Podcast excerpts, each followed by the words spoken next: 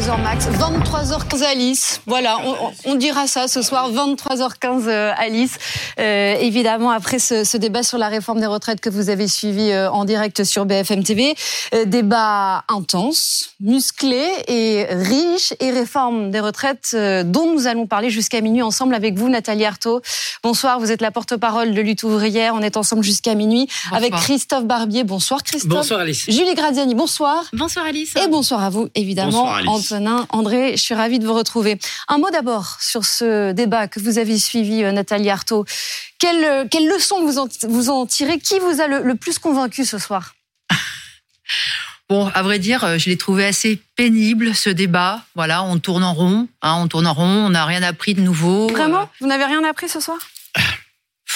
Non, non, non. franchement, voilà tout ce que Olivier Véran a essayé de, de, de encore une fois, voilà, de faire de la mousse autour de, de, de mesures qui en fait euh, euh, sont, sont vraiment destinées à, à, à masquer l'attaque brutale sur les 64 ans, l'accélération euh, de, de, de, la cotisation. Donc non, vraiment, vraiment, on, on, on fait du surplace on fait du surplace et encore une fois, moi je suis convaincue que ce qui va permettre de débloquer tout ça, bah, ça va être ce qui va se passer dans la rue. Voilà, ça va être ça va être la prochaine manifestation du 31 et puis toutes les actions qui qui, qui préparent cette journée, ça sera les grèves. Là, oui, euh, un véritable rapport de force peut s'instaurer et mm. peut effectivement faire pression sur le gouvernement. Ça, j'en suis convaincue. Mais il y avait quand même deux ferments opposants à cette réforme face au porte-parole du gouvernement. Il y en a pas un qui vous a plus convaincu ah bah, que l'autre.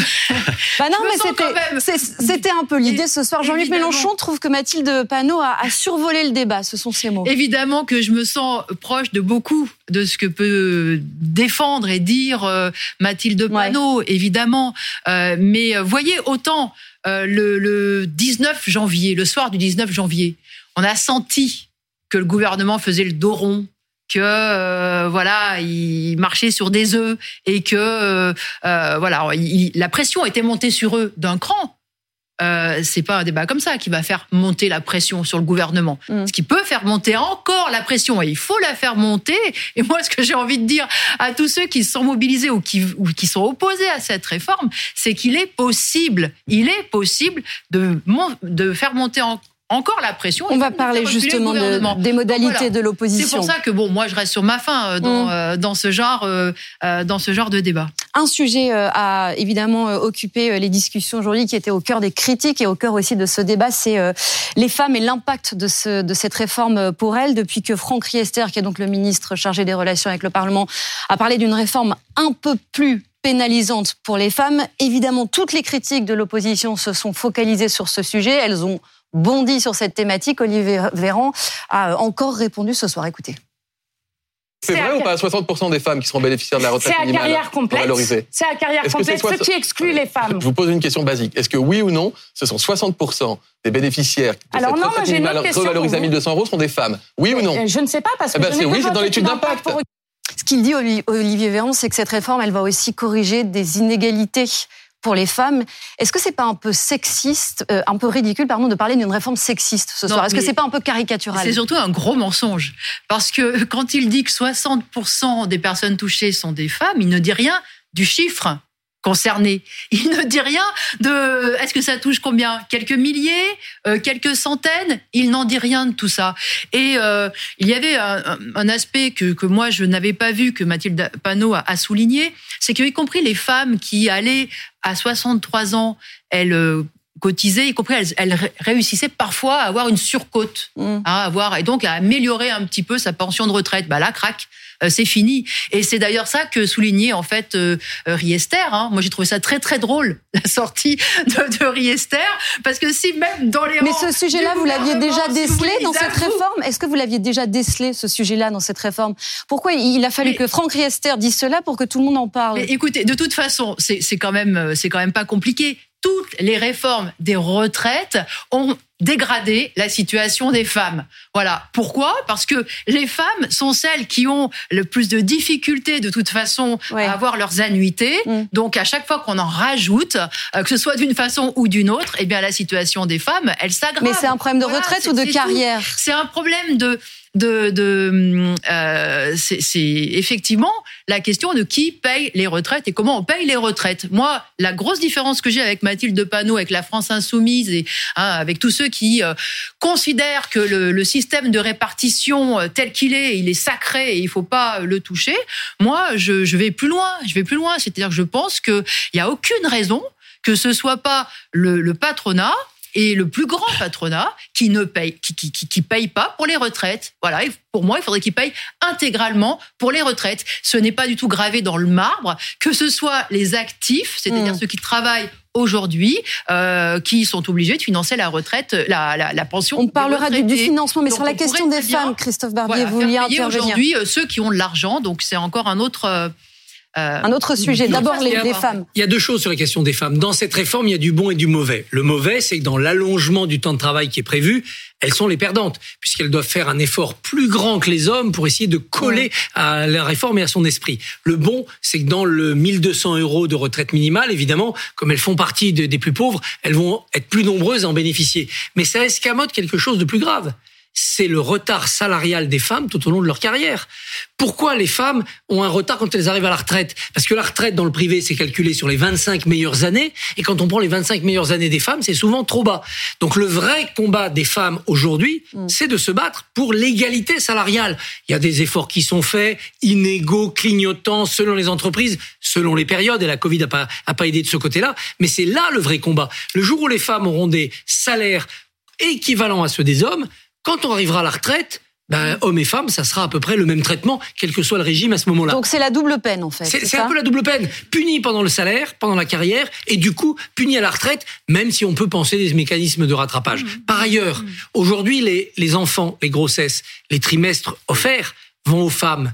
Mais qui nous dit que demain, après-demain, avec les congés paternité, avec le fait que la charge mentale soit, espérons-le, mieux répartie, il n'y aura pas une demande de vase communicant et que certains hommes diront, mais attendez, moi je me suis arrêté six mois, un an pour élever mes enfants, j'ai eu une carrière hachée, je réclame des trimestres bonus pour les enfants que j'ai eus. Et donc ça va encore pénaliser les femmes. Si d'ici là, on n'a pas rétabli l'égalité salariale, ça va être la triple peine. Nathalie Artaud, oui, Julie. Oui, mais le, problème, Christophe, c'est que pour que les femmes aient des salaires égaux à ceux des hommes, encore faut-il qu'elles aient des carrières euh, structurellement égales ou, euh, ou tempérée de la même manière que celle des hommes. Et en fait, ce qu'on escamote, euh, c'est la question des carrières hachées, euh, qui touchent sociologiquement en particulier les femmes, parce que beaucoup d'entre elles s'arrêtent pour la maternité, pour la grossesse, pour élever leurs Mais aussi parfois n'osent pas réclamer des postes à leur hauteur. on voit, non mais euh, et aussi, bien sûr, et, elles devraient le faire. Elles devraient le faire. Mais on voit bien que dans la manière d'aborder le débat ce soir, la question du sort de la femme a aussi été instrumentalisée parce que ça parle plus, ça touche davantage, ça suscite davantage d'émotions que de parler simplement des carrières hachées. Alors qu'en fait, les problèmes de carrière des femmes ne sont qu'une sous-catégorie de ce sujet des carrières hachées qui pourrait tout aussi mm. bien demain euh, toucher les hommes dans les mêmes proportions, effectivement, si davantage d'hommes s'investissent dans l'éducation des jeunes enfants. Mais vous, par exemple, Nathalie Arthaud, euh, vous êtes enseignante, vous exercez encore. Je ne sais pas si vous avez des, enfants ou pas. Non. Est-ce que vous avez fait une simulation pour vous, euh, pour voir dans quelle mesure vous seriez impacté par cette réforme des retraites J'imagine que oui. Alors moi, je fais partie de ceux qui étaient très impactés déjà par la réforme Touraine, en réalité. Donc euh, finalement là, ça, voilà, ça dégrade pas beaucoup ma situation qui était déjà catastrophique en fait, tout simplement. Parce qu'il faut dire que justement le, ça avait été un gros gros coup, hein, cette ce passage aux 43 annuités, c'était pour les générations 73. Voilà, maintenant ça s'est accéléré avec, euh, enfin, dans le projet euh, d'Emmanuel Macron. Mais ce que je ce que je tiens moi à dire, c'est qu'en effet, oui, il n'y a pas de justice avec ce système parce qu'il n'y a pas de justice pour les femmes, comme vous l'avez souligné, mais il n'y a pas de justice non plus pour ceux qui ont travaillé dur avec un petit salaire. Parce que tous ceux qui ont travaillé dur avec un salaire euh, euh, autour du SMIC ou un petit peu au-dessus, bah en réalité, ils ont des pensions euh, de misère à la retraite. Voilà, ça, ça, continue, ça continue. Toutes les inégalités. Là, en l'occurrence, vous parlez de la pénibilité. Au travail. Non, je ne parle pas de la pénibilité. Je parle du niveau, du niveau de vie que, que cela signifie. Toutes les inégalités que, que qui existent aujourd'hui dans le monde du travail, eh bien, bien sûr, ils sont répercutés et amplifiés encore à la retraite. Aujourd'hui, on a euh, trois euh, retraités sur dix qui vivent avec moins de 1000 euros par oui, mais justement, justement là, avec moins de, de 1000 euros par mois. Enfin, c'est quand même là, les, les, 85% du SMIC, c'est quand même, si vous voulez, on peut, on peut, on peut pas avoir le verre tout le temps à moitié vide. C'est-à-dire que bien sûr que cette réforme, et d'ailleurs c'est un, un des problèmes du gouvernement, on a dit c'est une réforme juste. En réalité, quand on, quand on prend les cas particuliers, on voit bien que chacun, quand il prend son cas particulier, a un motif de trouver cette réforme injuste. En fait, mm. le vrai argument, c'est faut-il ou pas faire cette réforme Est-elle nécessaire? Mais pour en venir aux, aux petites retraites, le fait qu'on rehausse le minimum à, 85% du SMIC, c'est quand même un progrès. il va quand même y avoir quelques gains de, de Vous dites non, c'est pas un progrès cela? Pour ces petites retraites. Par ailleurs, le système français, Nathalie Arthaud, est un des systèmes en Europe où le niveau des pensions est aussi le plus élevé proportionnellement au salaire qu'on touche dans la vie active. Donc, il faut aussi être juste dans la critique, c'est-à-dire qu'on ne peut pas en bloc considérer que tout est négatif dans cette réforme. Il y a aussi des aspects positifs je suis d'accord avec vous, sans doute que le sucré n'est pas assez visible et le salé est trop visible, mais on ne peut pas non plus dire des contre-vérités. La revalorisation des, petites retraites, vous gardez pas ça? Non, mais surtout, c'est euh, euh, euh, c'est la façon de le dire, la revalorisation des petites retraites. C'est tellement général. Ah oui, tous ceux qui ont une retraite en dessous de 1200 vont être portés. Mais c'est faux, c'est pas ce qui va se passer. C'est ça la réalité, c'est que pour que cette retraite, elle soit revalorisée à 1200, d'ailleurs il l'a dit, euh, Olivier Véran, il a expliqué qu'il y aurait euh, pas mal de gens, mais qui verraient leur, leur retraite augmenter, pas passer à 1200, parce qu'il sait très bien que les 1200 euros qu'il promet là, ça sera que pour une toute petite fraction vous des pouvez Contester, vous pouvez contester la méthode, la, manière dont c'est annoncé et, la quantité, mais c'est quand même un premier pas, non Non, vous ça vous jetez aussi. On va parler de, de, de, des 1200, alors qu'on sait ça va toucher combien? Ça va toucher quelques milliers? De personnes et on va en parler, le mettre en avant comme si c'était un grand progrès, comme si c'est comme s'il fallait applaudir, etc.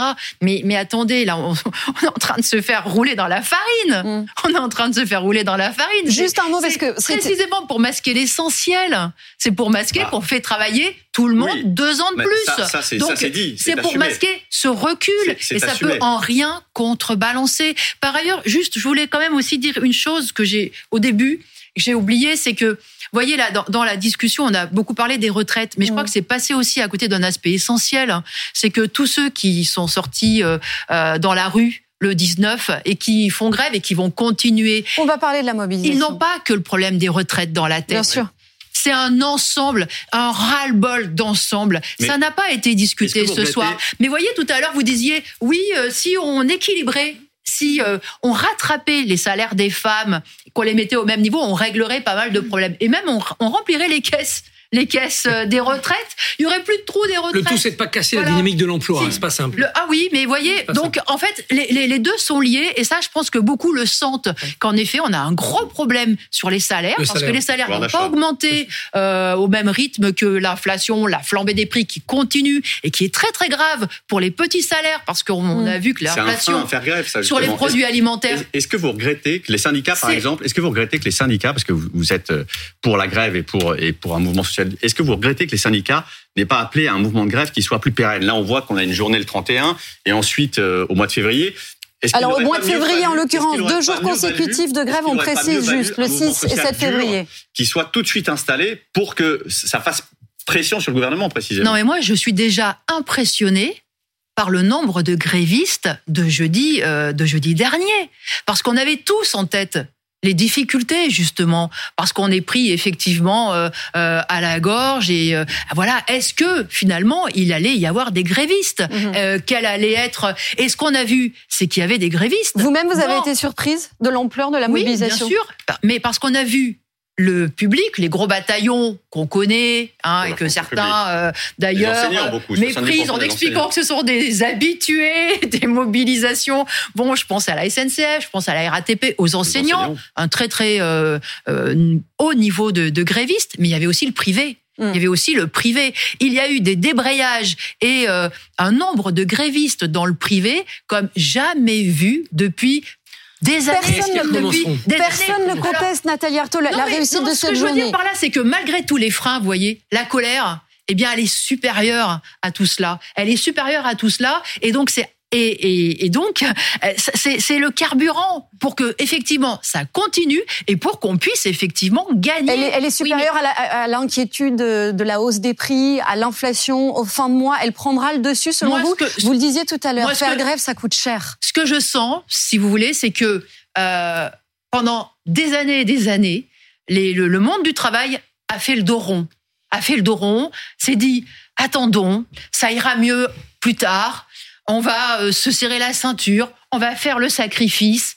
Et puis finalement, aujourd'hui, ils se rendent compte que cette passivité, cet attentisme, ça paye pas. Mm. Ça ne paye pas. Tout est en train de se dégrader. Que, les salaires, le pouvoir d'achat, les hôpitaux, les écoles, les transports. Qu'est-ce que ça veut dire gagner incroyable, mais vrai. Qu'est-ce que ça veut dire gagner quand vous dites on peut gagner contre cette réforme Parce que si je replace en perspective dans le temps long, la réalité, c'est que la réforme des retraites, globalement depuis 93, elle se décompose en tout un ensemble de petites réformes paramétriques où on va constamment glisser un petit peu. On augmente un petit peu l'âge, on augmente un petit peu la durée des cotisations, ça progresse, ça progresse.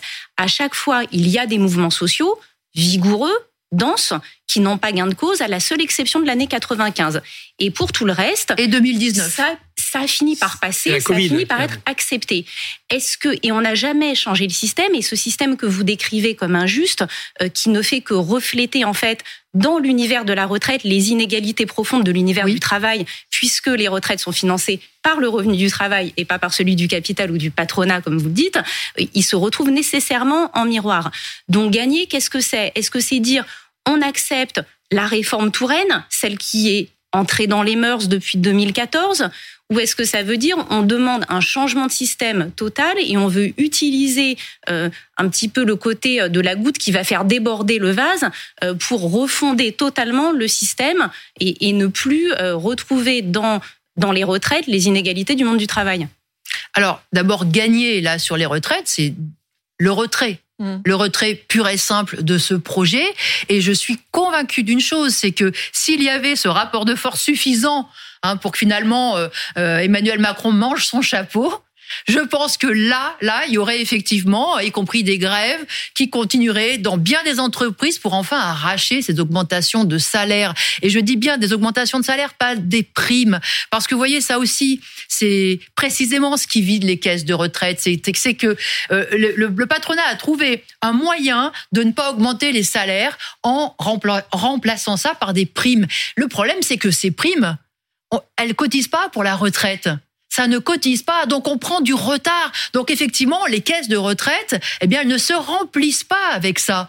Donc euh, j'espère que, euh, eh bien, une victoire, oui, un recul de, de, gouvernement sur cette question. Un référendum, un, référendum, ce serait satisfaisant pour vous? Mais moi, je, vous savez, je, vous avez souligné qu'il y avait eu une réforme qui avait. Mais moi, je suis pas d'accord. Je pense que 2019 était aussi à mettre sur euh, au, crédit des manifestants. La loi a été votée hein, par 49.3, mais c'est la Covid qui a arrêté. Le CPE aussi avait été voté. Oui, et enfin, comme on avait sauf dit. Que, sauf que s'il n'y avait pas eu de cette, ce bras de fer en 2019, avec la crise de Covid, ouais bon, ça aurait pas posé de problème. Sauf que là, on entrait dans une période, euh, comment dire, instable d'incertitude. Et à la sortie, Macron a dit non. Là, non. non. mais 2019, euh, 2019 c'était très différent. En hein. 2019, on changeait de paradigme. Donc, en fait, c'est parlons, ça pas S'il vous plaît, parlons de 2023. comment vous l'obtenez, ce, retrait du texte, précisément, le rapport de force Antonin le disait, il y a donc deux nouvelles journées de grève qui sont annoncées le 7 et le 8 février euh, à la SNCF. Il y aura une journée de mobilisation le, 31 janvier. Vous, vous dites, et c'est d'ailleurs écrit encore ce soir sur le, le site de Lutte ouvrière, il faut battre le fer tant qu'il est chaud. Oui. Le prochain mouvement, c'est donc dans une semaine. Est-ce qu'en une semaine, vous ne craignez pas que,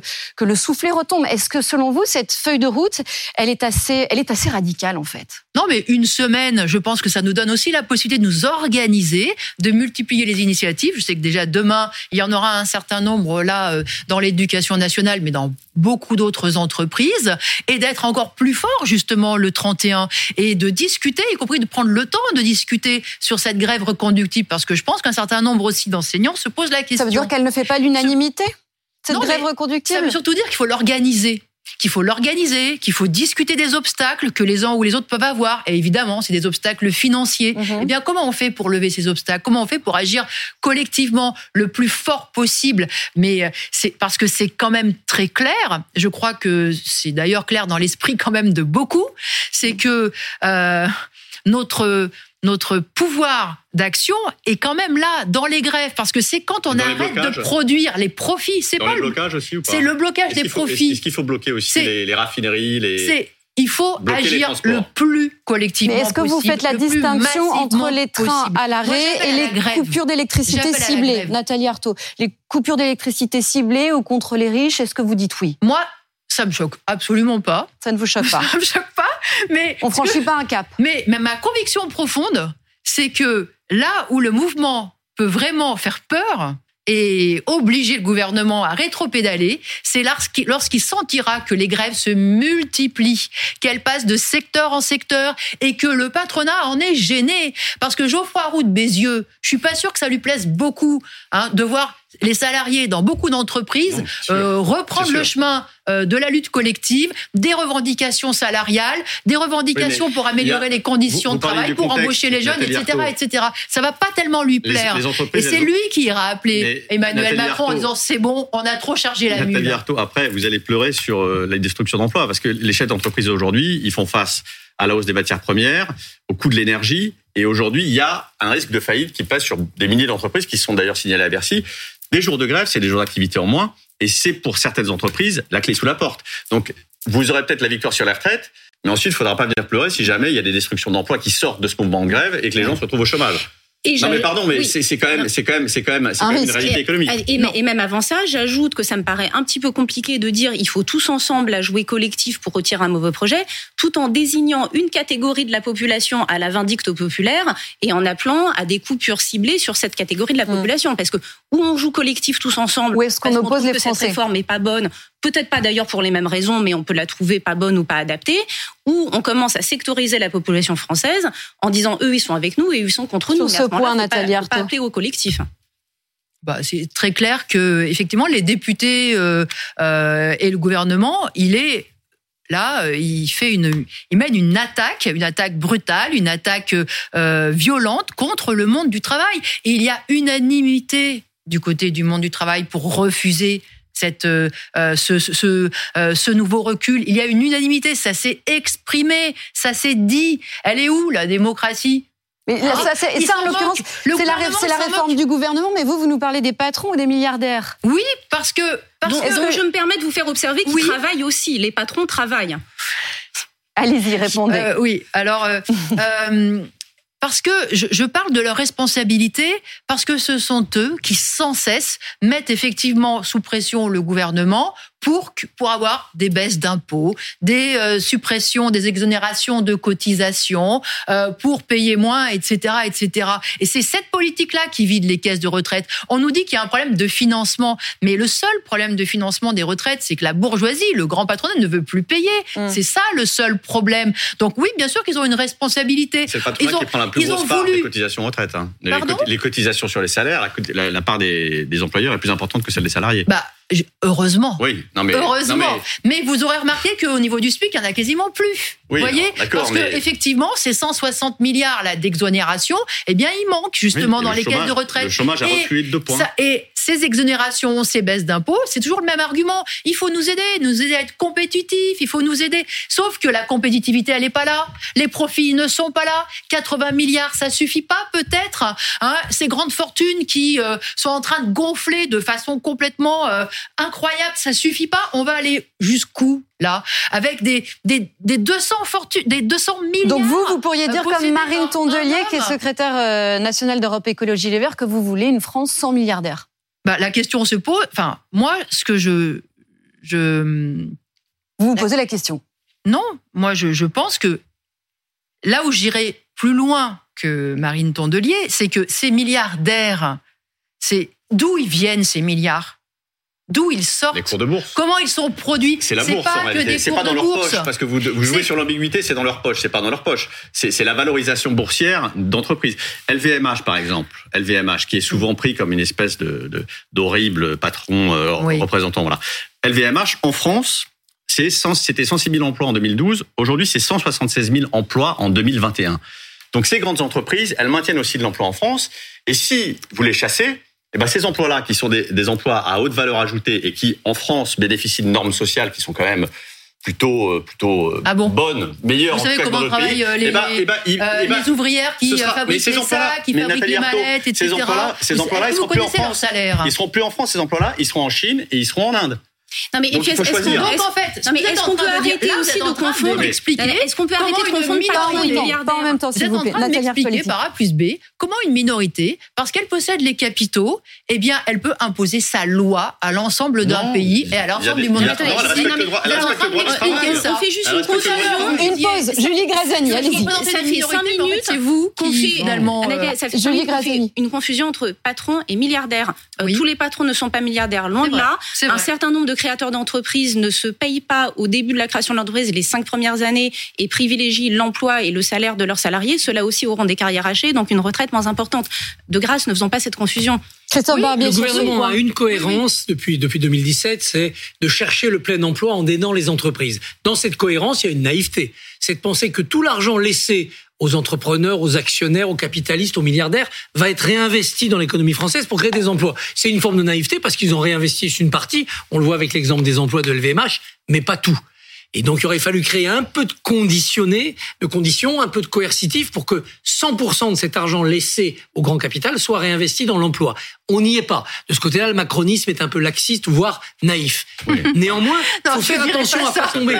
Faut faire attention à pas tomber dans les excès du hollandisme, c'est-à-dire par une fiscalité un peu trop brutale, faire fuir ces gens-là qui investissent et qui peuvent très bien créer les mêmes emplois au Maroc, en Thaïlande ou en Chine. Pour qu'ils ne le fassent pas, il faut qu'ils aient un intérêt en France à se dire on a des salariés heureux, donc bien payés, avec une bonne protection sociale, des salariés performants, donc bien formés, donc avec des bons services publics d'éducation nationale, mais aussi des capacités à manœuvrer capitalistiquement pour gérer la concurrence. Cet équilibre, il est très difficile à trouver. Mais c'est ça qu'il faut rechercher. Mmh. Dans l'affaire des retraites, il est évident qu'on peut demander un effort supplémentaire pour financer le système aux plus aisés. Je pense à ces profits euh, extrêmes, je pense aux revenus, je pense aussi aux retraités, qui ont des retraites élevées. Du sein de la majorité, on entend des députés Renaissance dire mais les retraités au-delà de 4 000, 5 000 euros, sauf que pour l'instant c'est exclu euh, par ah bah, le C'est exclu parce qu'ils votent les retraités mmh. et donc euh, ils vont ils vont se bah, venger. Parce qu'ils ont cotisé aussi. non mais ils n'ont pas cotisé pour eux. Ils ont cotisé à l'époque pour les retraités de leur époque. Bah, allez leur expliquer ça. Eh ben oui, mais c'est le système de répartition tous les baby boomers ont connu une, période formidable. Ils ont eu euh, la libération sexuelle, le rock'n'roll, le plein emploi. Ils sont maintenant à la retraite. Ils ont des bonnes retraites. Ils ont bien travaillé. Ils ont, ils ont des bons revenus. Tant mieux pour eux. Mais ils doivent comprendre qu'il faut faire un effort pour les plus en difficulté aujourd'hui et surtout pour les jeunes. Parce que demain, les jeunes, c'est-à-dire leurs petits-enfants hum. ne seront pas capables de partir à la retraite parce qu'il n'y aura pas d'actifs pour payer leur retraite. Ce transfert intergénérationnel, il faut le mettre en place. Les retraités aisés doivent être soumis à contribution. C'est pas énormément de monde, hein. plus de 4 000 ou 5 000 euros de retraite. Il n'y a pas énormément de monde de ce pays, dans ce pays, mais ils doivent comprendre que c'est l'occasion de mettre la main à la poche. De toute façon, l'argent qu'ils donneront aujourd'hui sur leur retraite pour leurs petits-enfants, hum. c'est de l'argent que leur prendra pas l'État sur les droits de succession quand ils mourront. Donc quelque part, ils font une bonne affaire. Je voudrais qu'on parle à présent de ce que certains appellent, un, privilège, la fin d'un privilège dans le cadre de, la réforme des retraites. C'est la fin des régimes spéciaux. Oui, alors voilà, il y a peut-être un motif de justice dans cette réforme. Nathalie Arthaud, vous en conviendrez avec moi, c'est qu'il y a 37, 37, 42 selon les chiffres régimes spéciaux en France. Il y a EDF, SNCF qu'on connaît bien, mais il y a aussi les danseurs de l'Opéra de Paris, il y a la Banque de France, il y a les clercs de notaire. Et donc ces régimes spéciaux, qui sont perçus comme par certains comme injustes ou en tout cas comme étant des privilèges, ils vont disparaître. C'est plus à la SNCF, il y en a alors, plus. Hein. par exemple, non à la SNCF ça a, ça a déjà été réformé. À la RATP, on peut partir à la retraite à partir de 57 ans et EDF, NJ, on peut partir à partir de 55 ans. Ce qui, pour certains Français, est aujourd'hui euh, perçu comme un privilège ou un avantage qui est totalement anachronique. Alors, ils vont disparaître, mais en douceur, puisqu'il y a la fameuse clause du grand-père qui fait que, en fait, ça ne s'appliquera, l'alignement sur le régime général, que à ceux qui rentrent dans la carrière à, partir du 1er septembre 2023. Les autres glisseront progressivement, mais ça ne, ça ne, s'appliquera pas à eux de façon brutale. Et là, pour le coup, on est sur, j'ai envie de dire, le rétablissement d'une forme, enfin l'abolition d'une forme d'injustice avec le principe d'égalité. Et Olivier Véran, d'ailleurs, est revenu sur le, sur le sujet tout à l'heure. Mm-hmm. Vous en pensez quoi, Nathalie bah, Je suis pas du tout d'accord. Mmh. Je suis pas du tout d'accord parce que moi, je pense que euh, il n'y a pas de privilégiés du côté du monde du travail. Voilà. Par, dire que celui qui va se lever à 4 heures du matin pour aller prendre son métro, faire rouler un bus, est du côté d'un des privilégiés parce qu'il bénéficie d'un régime spécial, ah. je, je, je, ça me paraît complètement. on peut lui appliquer des clauses de pénibilité comme les autres. Et pourquoi pas le transport toulousain Pour moi, très clairement, très clairement, euh, d'abord, un chauffeur de car à Toulouse, il n'a pas les privilèges. Ils peuvent peut-être liquider leur retraite effectivement à 57 ans, l'âge que vous avez indiqué, mais ils sont aussi pris en tenaille par euh, la durée de cotisation comme mm. les autres. ça, vous ne l'avez pas dit. Et la réalité, c'est qu'ils la liquident pas à, à, à, cet âge-là. Ils ne peuvent pas. En moyenne, ils doivent continuer. À 56 ans, la RATP, 60, il faut 54 arrêter, ans à la SNCF. Il faut un peu arrêter de fantasmer sur les régimes spéciaux. Régimes spéciaux et privilèges d'ailleurs tellement grands que, comme vous l'aurez constaté, ça se bouscule pour aller bosser à la RATP et conduire les bus. Et, d'ailleurs, on se posait la question, le régime spécial de, la Banque de France. Mais la réalité, c'est Nathalie Arthaud, le régime spécial, parce que vous parlez évidemment que de la RATP, mais le régime spécial de la Banque de France, on, sait d'où ça sort? Là, on va parler de, on va parler de combien de salariés Ah ben non, mais c'est important. Ça nous coûte 6 milliards d'euros par an. Moi, je vais vous dire, il y a un régime spécial qui me, qui me choque, qui me révolte. C'est le régime spécial Bernard Arnault c'est le régime spécial Bolloré. C'est le régime spécial parce que eux, je peux vous dire qu'ils se posent pas la, eux, ils ont aucun souci pour leur retraite. Hein. Ils ne s'inquiètent pas. Je suis sûre qu'aucun d'eux n'a fait sa simulation. Hein. Ils l'apprendront pas. De toute ils, voilà, ils l'apprendront pas. Eux, ils n'ont pas de problème de retraite, ils ont des problèmes de succession. Comment transmettre leur dizaines, leurs centaines de milliards. C'est ça leur problème. Moi, j'appelle ça, c'est voilà, ils sont nés avec une cuillère en argent dans la bouche, en effet. Alors, du haut de leur capital, bah oui, ils peuvent investir ici, ils peuvent investir là, ça c'est sûr. Ils ont été habiles en affaires, quand Ils ont démontré un certain ah talent. Oui, bien aidés par l'État. Non, mais quand on vous écoute, on a vraiment l'impression qu'ils sont à l'origine de tous les maux de cette société. Mais leurs milliards, en tout cas, ce que je sais, c'est que l'origine de leurs milliards, c'est notre labeur collectif, c'est notre travail. Et donc, moi, la question pour, pour des, des, des euh, vous êtes pour le maintien des régimes spéciaux, par contre. Donc, pour, moi, la question des milliardaires, hein c'est pas tellement, y compris la question de la taxation, mais c'est que l'exploitation, elle recule. C'est-à-dire que ceux qui travaillent puissent enfin vivre dignement de leur travail, qu'ils aient un salaire qui, soit digne de ce 21e siècle, qu'ils puissent vivre dans des bonnes conditions. Vous trouvez que c'est normal quand on travaille, euh, quand on est ouvrier, quand on est employé, quand on est infirmière, être soignante, de se dire ah bah pour aller au boulot, heureusement que j'ai le petit chèque de l'État qui va me payer 100 euh, euros pour mettre de l'essence euh, dans faire faire mon plein. Oh heureusement que j'ai les mais, mais qu'est-ce que c'est que ça? Qu'est-ce que c'est que ça? Ce qui devrait reculer, c'est effectivement l'exploitation. Il faudrait augmenter les salaires, embaucher les jeunes, diminuer le temps de travail, répartir le travail entre tous. Et là, oui, je peux vous dire qu'il y aurait moins de milliards moins de milliards qui seraient aspirés à un pôle et on verrait pas cette espèce de machine aspirante là euh, à, à, fortune euh, qui existe aujourd'hui. Donc voilà comment moi je vois les choses. Donc effectivement, euh, c'est de réorganiser toute la société mm. pour que ceux qui sont à la base de la société, c'est-à-dire les travailleurs, puissent eh ben en profiter de la société qu'ils font tourner. dans, dans, dans, dans, votre discours, et Olivier Besancenot était là la semaine dernière, donc je retrouve à peu près les, la même ancienne. Non mais il y a aussi cette vision de la société où, en gros, euh, les conditions de travail seraient toujours aussi euh, avilissantes et abrutissantes que ce que, que, que Comme si le travail n'était qu'une source de souffrance. Et que le travail est forcément une source de souffrance. Vous, ne, vous ne présentez jamais le travail comme une source d'épanouissement, comme une source de passion, comme une source de... C'est pas une valeur positive du tout pour vous le travail. C'est le travail, on a l'impression, brise les gens et ne les épanouit pas.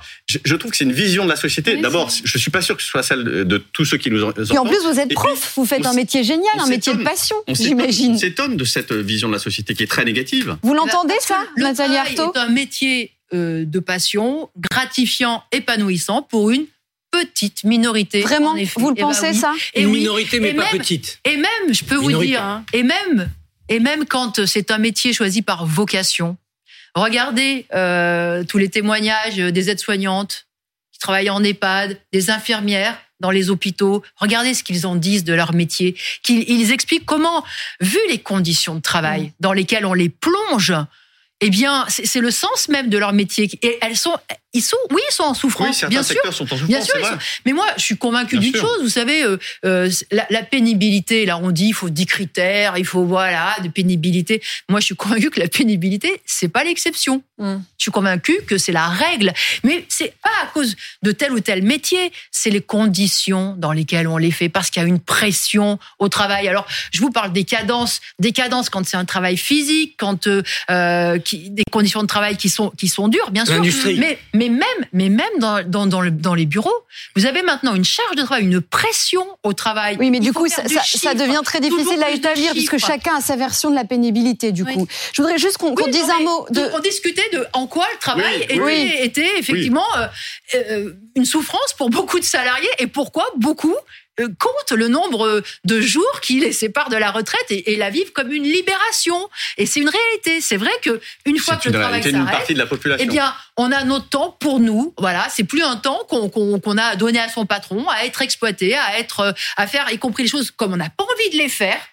Hein, parce que c'est ça aussi. C'est que le travail pourrait être autre, autre, autrement. Oui, ça pourrait être autre chose. Moi, j'en suis convaincu. Le travail, vous, mais vous dites pour le travail. Mais le, le travail. Le travail. C'est comme, c'est comme, comme, quand Olivier Manotto dit le peuple, le peuple, le peuple, Aujourd'hui, c'est le travail exploité. Ce sont des généralités. Pour l'écrasante majorité, c'est le travail exploité. Alors, c'est pour ça que les régimes spéciaux ne sont pas forcément injustes. Vous choisissez pas votre salaire. Vous choisissez pas euh, mm. vos conditions de travail. Vous choisissez pas, euh, voilà, dans, dans, dans, quel cadre vous le faites. Vous, voilà, dans l'écrasante Du coup, c'est quoi la suite pour vous? Vous serez dans la rue le 31 janvier et vous allez faire grève, j'imagine? Oui, à partir de quand? que, y compris dans l'éducation, il y aura euh, de la grève reconductible et qu'on participera à être un des moteurs. Moi, je pense que là, euh, il faut bien comprendre qu'il y a les confédérations syndicales qui tiennent le calendrier, qui fixent les dates, mm. et ceux qui peuvent faire la réussite de ces mobilisations c'est chaque salarié qui est opposé à cette réforme. Merci. Et donc, c'est important qu'il s'organise et euh, qu'il s'intègre dans cette grande chaîne qui combat, euh, qui combat cette réforme. Merci Nathalie Arthaud et merci à tous les